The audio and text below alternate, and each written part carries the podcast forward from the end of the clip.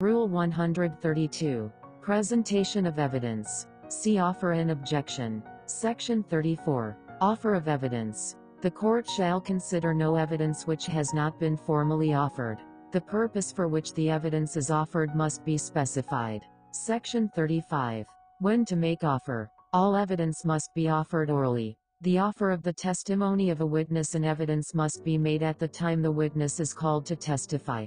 The offer of documentary and object evidence shall be made after the presentation of a party's testimonial evidence. Section 36. Objection. Objection to offer of evidence must be made orally immediately after the offer is made. Objection to the testimony of a witness for lack of a formal offer must be made as soon as the witness begins to testify. Objection to a question propounded in the course of the oral examination of a witness must be made as soon as the grounds therefore become reasonably apparent. The grounds for the objections must be specified. Section 37. When repetition of objection unnecessary. When it becomes reasonably apparent in the course of the examination of a witness that the questions being propounded are of the same class as those to which objection has been made, whether such objection was sustained or overruled. It shall not be necessary to repeat the objection, it being sufficient for the adverse party to record his or her continuing objection to such class of questions.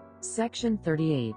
Ruling. The ruling of the court must be given immediately after the objection is made, unless the court desires to take a reasonable time to inform itself on the question presented but the ruling shall always be made during the trial and at such time as will give the party against whom it is made an opportunity to meet the situation presented by the ruling. The reason for sustaining or overruling an objection need not be stated. However, if the objection is based on two or more grounds, a ruling sustaining the objection on one or some of them must specify the ground or grounds relied upon. Section 39. Striking out of answer. Should a witness answer the question before the adverse party had the opportunity to voice fully its objection to the same, or where a question is not objectionable, but the answer is not responsive, or where a witness testifies without a question being posed or testifies beyond limits set by the court, or when the witness does a narration instead of answering the question, and such objection is found to be meritorious.